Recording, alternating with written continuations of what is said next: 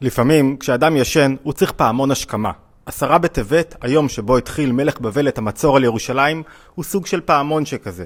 הוא מזכיר לנו שהניצחון על החמאס הוא לא הסיפור כאן. חמאס הוא גילוי הרוע, ואת החמאס צריך לחסל.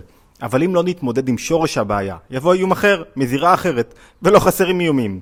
הסיפור האמיתי כאן הוא אנחנו, ואיך שאנחנו בוחרים לחיות. כשנפרדתי השבוע ממרים פרץ, אמרתי לה שתודעת האחדות והערבות ההדדית והעבודה הפנימית לא תלויה במישהו מסוים, היא תלויה בנו, בכל אחד ואחת מאיתנו. אנחנו לא מחכים למנהיגים, אנחנו המנהיגים.